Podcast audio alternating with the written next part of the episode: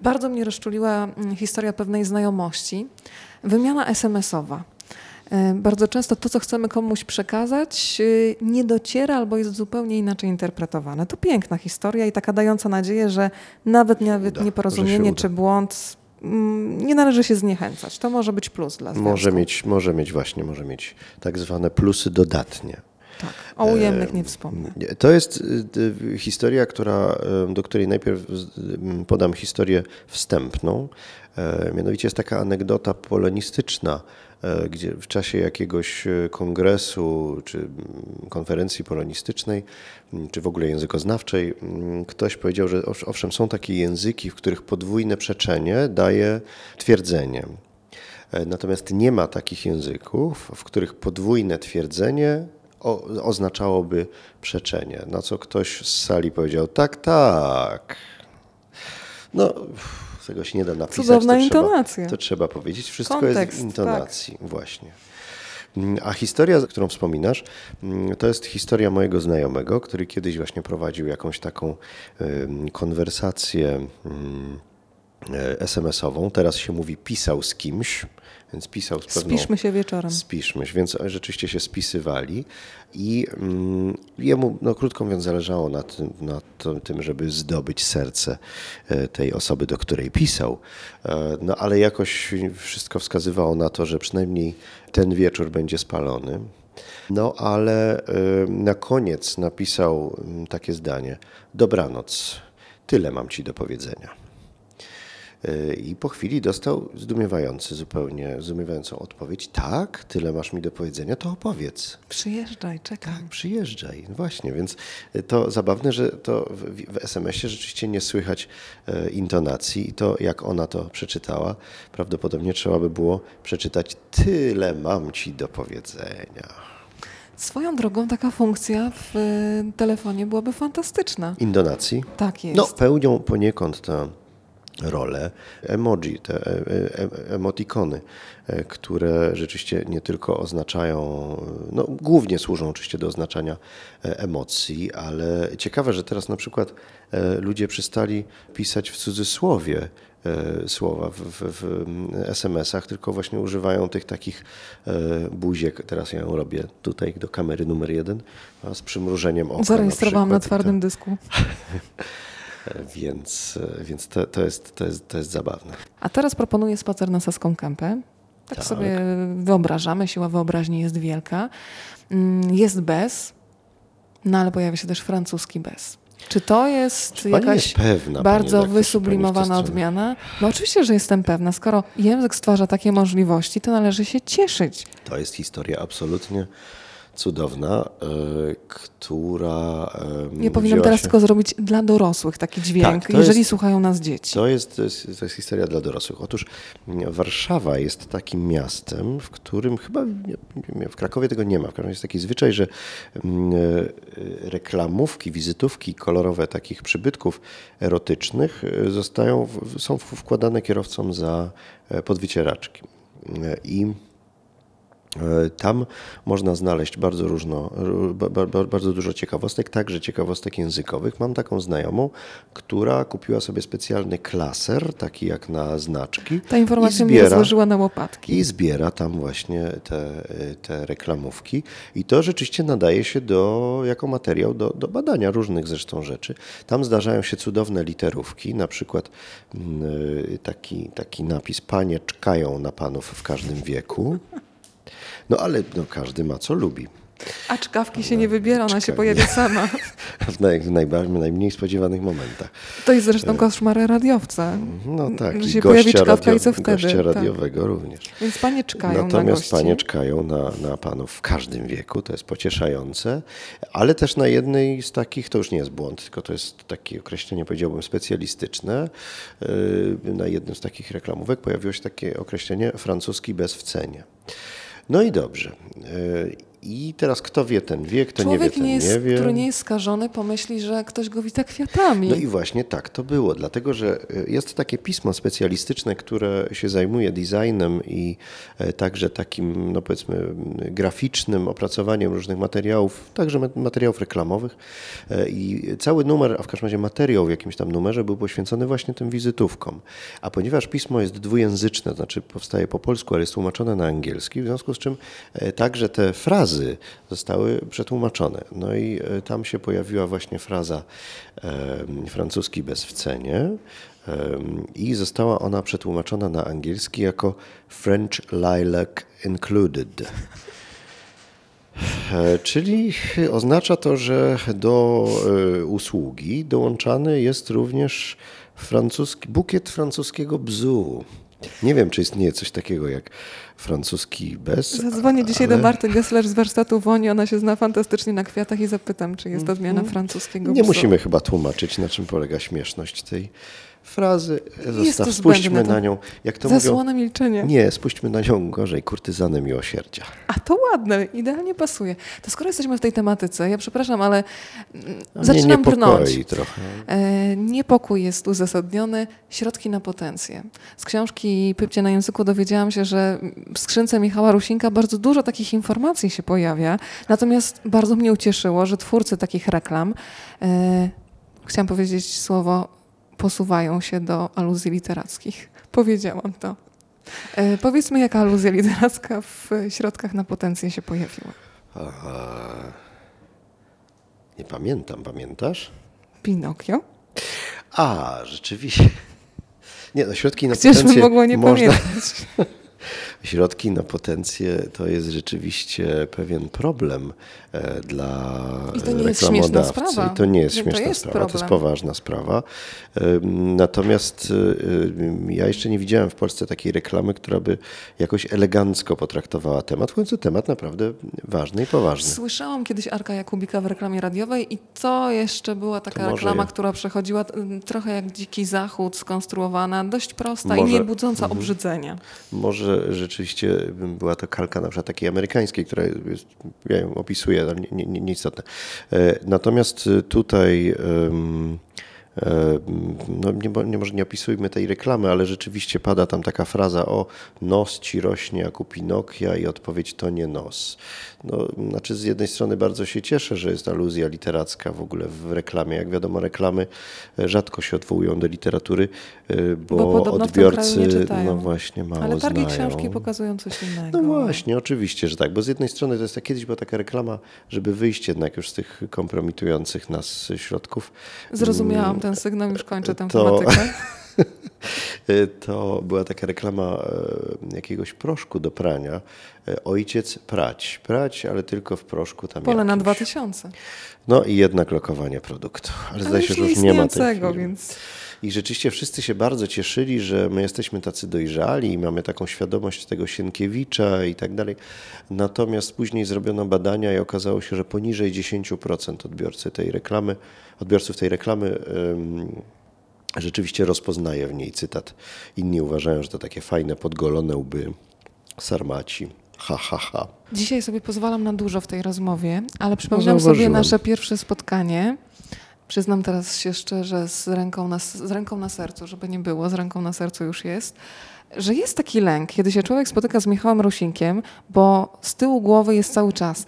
Na pewno wychwyci każdy błąd, każdy błąd, o każdy nie, błąd. Czy nie jest nie. tak, kiedy ludzie przychodzą, że wyczuwasz taki rodzaj tramy i takiego spięcia, że człowiek chce jak najlepiej, ale wiadomo, że jak chce jak najlepiej, to wyjdzie jak zawsze. Nie no, mam nadzieję, gdyby tak było, to bym w ogóle się przeraził i w ogóle z nikim nie chciał rozmawiać.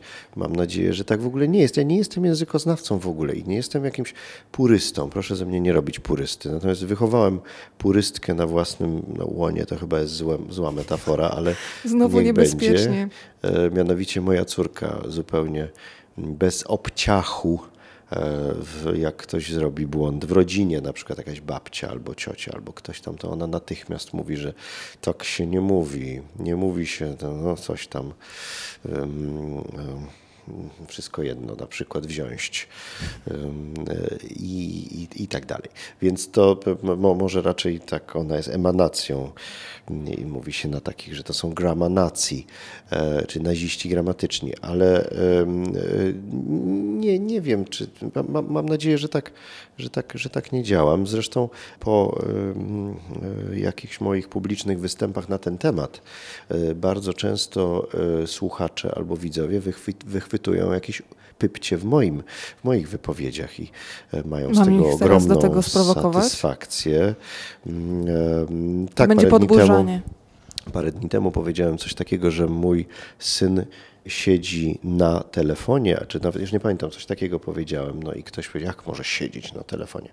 No tak jak się siedzi na komputerze, mówi się potocznie, rzeczywiście powinienem unikać języka potocznego. Nawet do tego doszło, że kiedyś jak powiedziałem, że nie należy mówić, właściwie pisać słowa witam w mailach, to dostawałem różnego rodzaju takie, no pogróżki też dostawałem, hejt się na mnie wylał, ale jedno mnie bardzo ujęło. Ktoś przejrzał moje zdjęcia w internecie i na jednym z tych zdjęć trzymam kieliszek akurat z sokiem, no trudno, ale wygląda to jak kieliszek białe, białe wino. jak białe wino i trzymam nie za nóżkę. I ktoś mi napisał, że jeżeli ktoś ośmiela się poprawiać, pouczać Polaków, jak mówić, to powinien też wiedzieć, jak się trzyma kieliszek. Niby nóżka taka się pojawiła. Mhm, niby rączka. No to teraz jeszcze o dingsach i o tentegowaniu porozmawiajmy, bo jest fascynacja. Ja uwielbiam takie słowo jak wichajster. Ale na przykład muterka to jest słowo, które wsadziłam sobie do kieszeni po tej książce, bo nie znałam muterki. Muterki nie znałam. Muterka jest ślicznym słowem oczywiście. No piękna. I to jest z niemieckiego oczywiście, ale przeszło przez polską deklinację i stąd ma tę, taką, taką, takie zdrobnienie ma jeszcze, także nie tylko deklinację i dyrywację. Rzeczywiście są takie słowa, które są słowami prowizorkami, które są słowami zastępczymi, które się pojawiają wtedy, kiedy na przykład nie pamiętamy, jak się coś nazywa, albo nie wiemy po prostu, jak się coś nazywa. Bo zwróćmy uwagę, że my nie potrafimy żyć w świecie przedmiotów, których sobie przedtem nie nazwaliśmy.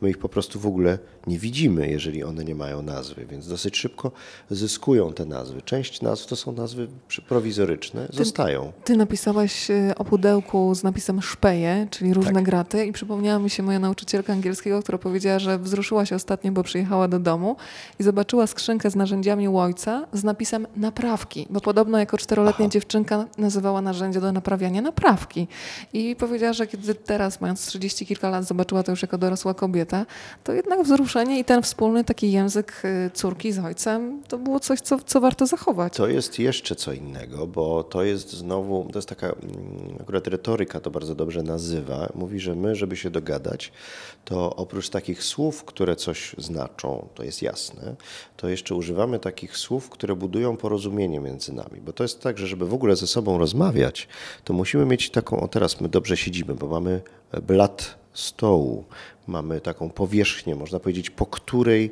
toczy się nasza rozmowa. W ogóle, prawda, słowo używamy czasownika toczyć się, tak jakby rozmowa była czymś okrągłym. Mhm. No ale trochę tak jest. Byle nie okrągłe zdanie. Nie no, zdania też powinny być raczej może niekoniecznie kanciaste, może niech będą okrągłe, ale i yy, yy, to, to jest trochę tak jak taka piłka, która prawda, gdzieś, sobie, w, w, gdzieś sobie wędruje, no ale musi być wyznaczona ta, yy, ten, ten blat. No i to jest przecież tak, że żeby z kimś w ogóle nawiązać kontakt, to trzeba zbudować jakiś rodzaj wspólnoty, czegoś, dzięki czemu się ze sobą w ogóle będziemy chcieli porozumieć. I to jest na przykład, te, te, te słowa, które budują wspólnotę, dotyczą, nie wiem, wspólnoty narodowej, dotyczą wspólnoty jakiejś regionalnej. Regionalizmy pełnią często taką funkcję. Ktoś powie jakieś słowo, które jest, na przykład słowo kawiarka, które podobno w, w okolicach Jeleniej Góry oznacza coś, co w Krakowie nazywa się weka. Wiesz, co to jest weka?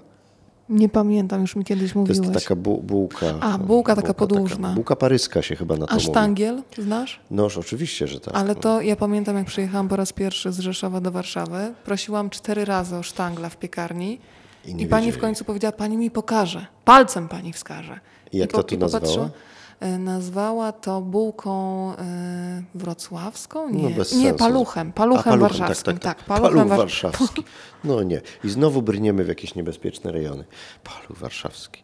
No więc każdy, ka, każda tak naprawdę, nawet jak naj, najmniejsza wspólnota, buduje sobie taki własny język. Przecież e, powiedzmy sobie szczerze, wszystkie związki, w które wchodzimy, także powodują, że powstaje jakiś taki język. Porozumiewamy się ze sobą, żeby nie dawać przykładów z naszych związków, no bo oczywiście nie można ich podawać publicznie, bo one są tylko do użytku język wewnętrznego. Wewnętrzny, tak jest. Prawda?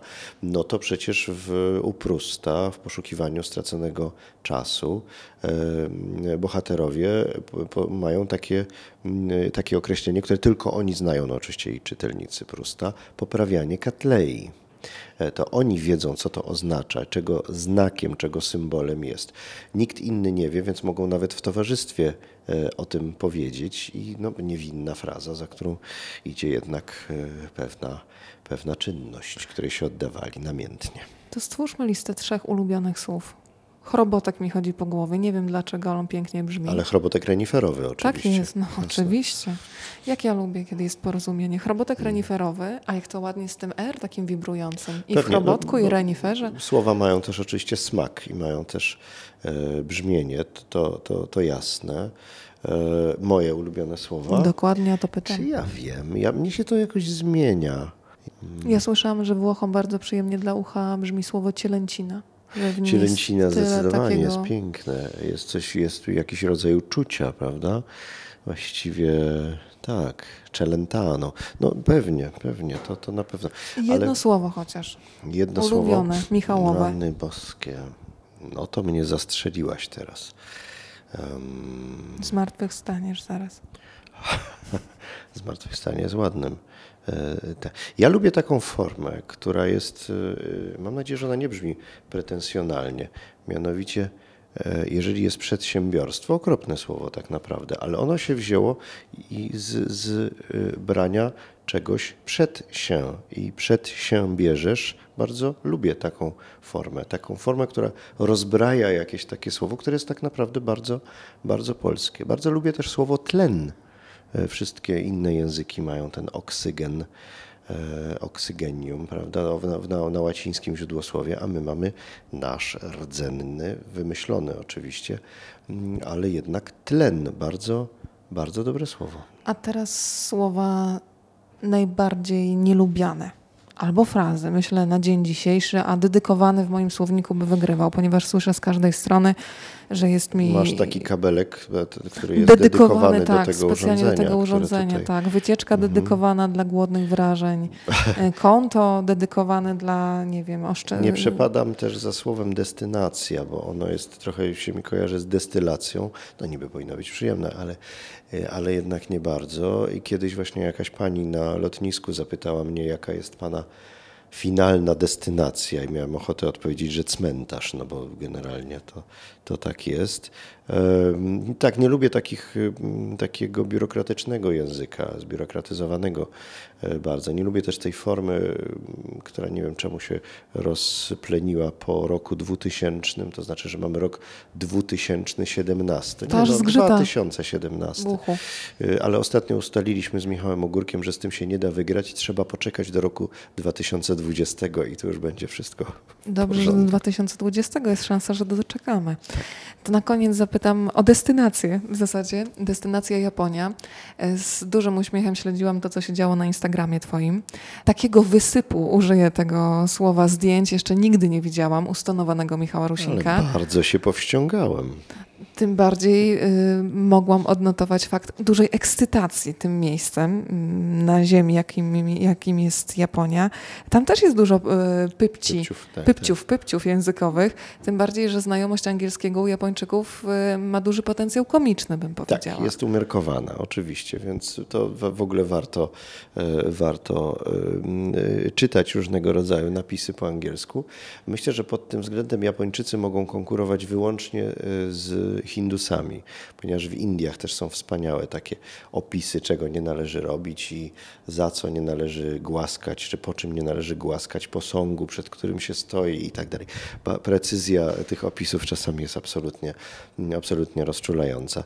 Rzeczywiście część tych zdjęć, które wrzucałem na jakieś tam internetowe portale, to zawierała takie różnego rodzaju określenia. No ale tam są piękne, bo na przykład są takie znaczki, żeby nie, nie palić papierosów na ulicy, tu akurat w tym miejscu. One są na, na chodniku albo są jakieś takie, które na przykład oznaczają te miejsca, w których należy się ustawiać w kolejce, bo tu akurat jak się zatrzyma pociąg Shinkansen, to tu się otworzą drzwi w tym miejscu. I rzeczywiście one się tam, tam otwierają. Tak, tak, tak. I tylko dzicy, dzicy turyści stoją gdzieś, się tłoczą. Nie ma powodu, żeby się tłoczyć. W dodatku tam jest czasami też podział na płeć. I tutaj panowie, a tutaj panie wsiadają do wagonu i już. To na koniec pytanie, ulubiony język, yy, ulubiony dla ucha. I, I zagadka od razu. Ja bardzo lubię włoski, hiszpański. Próbuję uczyć się języka portugalskiego, ale mam tutaj problem, bo mam wrażenie, przypomina mi to trochę taki język dziecka, jakby słowa były mhm. na bieżąco wymyślane. Ale zauważyłam, że w tym języku bardzo dużo wyrazów, które się wymawia, słów, kiedy się je wymawia, to usta się układają wręcz jak do pocałunku. Na przykład jest takie słowo jak uszinerusz. Przecież to jest poezja. A co oznacza? Gdybyś miał tak zgadnąć na ucho. Uszinerusz. Uszinerusz, no to jest pewnie rodzaj nausznika. Kapcie. A, to czyli kapcie nie całkiem, na uszy. Taki, który się zsunął. Zsunął się, tak. A na przykład... A pastéis de Belém? Oho, to od razu A. moje kubki smakowe zostały pobudzone. Ale jeszcze jest jedno słowo, które stwierdziłam, że ma świetny potencjał do takiej przestrzeni wulgaryzmów, bo jest bardzo ekspresyjne. Ażesztora. To jest pani menadżer po prostu. Ażesztora. Więc kiedy nie mogę rzucić swojską on, to rzucam ażesztora. A twój ulubiony język? Taki, który daje przestrzeń do, do cieszenia się melodią, dźwiękiem. Oczywiście włoski jest pod tym względem, no nieprzypadkowo jest to język opery, to, to, to jasne. I bardzo lubię nazwy dań, na przykład takie vitello tonato. Prawda? A swoją drogą, jakie to jest dobre. Wspaniale brzmi. Natomiast ja lubię język, który odrobinę znam ze względu na Stryjenkę, o której wspomniałem, to znaczy język fiński, który ma bardzo rzeczywiście piękną melodię. I kiedy John Ronald Reuel Tolkien pisał Władcę Pierścieni, to wymyślił język elfów i ten język elfów jest oparty na języku fińskim. W dużej, w dużej mierze. Na przykład bardzo lubię taką frazę Mine olen puolalainen. A co znaczy to zdanie? Nie, nie, widzę, że jesteś bardzo zaniepokojona. To jest zdanie bardzo patriotyczne, mianowicie oznacza jestem Polakiem. Jak się powie takie słowo, to naprawdę nikt już od człowieka w Finlandii wiele nie wymaga. No dobrze, to powoli zamykamy, ale chciałabym wiedzieć, co teraz się dzieje w głowie autora, który siedzi przede mną. Tym samym tak bardzo ego- egoistycznie słynne zapytam. Słynne pytanie, nad czym pan obecnie pracuje? Tak, tak, tak, ale próbuję tak trochę inaczej ubrać w słowa. Tak egoistycznie pytam, bo mam ochotę na więcej. Płycie na języku skończyłam, Kubuś Puchatek skończony. Co, co ja mam teraz robić ze sobą? Rzeczywiście teraz w planach jest wznowienie jakiejś książki o retoryce. Kiedyś się ukazała taka książka Retoryka codzienna autorstwa Anety Załazińskiej, mojej uczonej koleżanki i, i, i mnie. I ta, ta książka będzie wznowiona, podejrzewam, na początku przyszłego roku. Wtedy też mają ukazać się kolejne wierszyki dla dzieci, tym razem wierszyki podróżne. Nadal będą się ukazywać fistaszki w moim przekładzie, kolejne, kolejne tomy. Um, także jesienią możemy, czek- możemy oczekiwać następnego, już chyba jakiś szesnasty, ale jeszcze do dwudziestego piątego jeszcze trochę zostało, zważywszy, że ukazują się dwa rocznie. Um, I um, szczerze mówiąc, te pypcie, że jeszcze do nich nawiążę przez chwilę, kończą się takim rozdziałem politycznym. Rzeczywiście tam jest sporo o tym, co się teraz dzieje w języku za sprawą tak zwanej dobrej zmiany i co ta zmiana wprowadziła do, do języka. A rzeczywiście bardzo wiele w tym języku zmieniła. I pomyślałem, że rzeczywiście trzeba już przerwać pisanie tych felietonów i spróbować inaczej trochę podejść do tematu, więc kolejna książka, którą mam pisać z panią profesor Katarzyną Kusińską, specjalistką od języka. Cudowną znakomitą panią. I cudowną osobą. To właśnie będzie książka o języku dobrej zmiany. Przy czym kłopot z nią jest taki, że dobrze by było, tak, tą książką, że dobrze by ją było napisać w momencie, kiedy ta dobra zmiana już będzie takim, nazwijmy to, projektem zamkniętym, czego sobie i Państwu życzę. Życzę jak najszybszego ukończenia prac nad tą książką w takim razie. Widzieliśmy się na targach książki i zastanawiam się, jak wyglądały rozmowy z czytelnikami, bo dzieciaki mają to do siebie, że potrafią zadać bardzo celne pytania, ale też znane są z tego, że nie ma żadnych konwenansów, tylko to, co w głowie od razu na języku. Pypcie pewnie też się mogą pojawiać językowe w takich wypowiedziach. Oczywiście, że tak. Nie, nie tak dawno, nie na targach, ale na spotkaniu gdzieś w okolicach pod Szczecinem, miałem takie spotkanie z młodymi, bardzo młodymi czytelnikami, więc musiałem się najpierw przedstawić, powiedziałem, że przyjeżdżam z Krakowa, pytałem, jakie znają legendy krakowskie, tam jakieś padły te legendy, trochę o tym rozmawialiśmy, później po spotkaniu podszedł do mnie młody człowiek i powiedział, spojrzał na mnie surowo i powiedział, pan jest z bok. Więc trochę się zapadła przeraziłem, cisza. zapadła cisza, dwie sekundy przerażenia, już od razu, prawda, no tak, lepiej tego nie, komen- nie, nie komentować, więc, no ale poprosiłem go najuprzejmiej, żeby to jakoś rozszerzył, wyjaśnił, więc on powiedział, no, zbog wawelski. Moja żona utrzymuje, że on miał przerost migdałków. Mnie się wydaje, że to był po prostu banalny katar. A dobra książka, którą złapałeś na targach? Cieszę się już na książkę, którą kupiłem, Marcina Wichy, Rzeczy, których nie wyrzuciłem.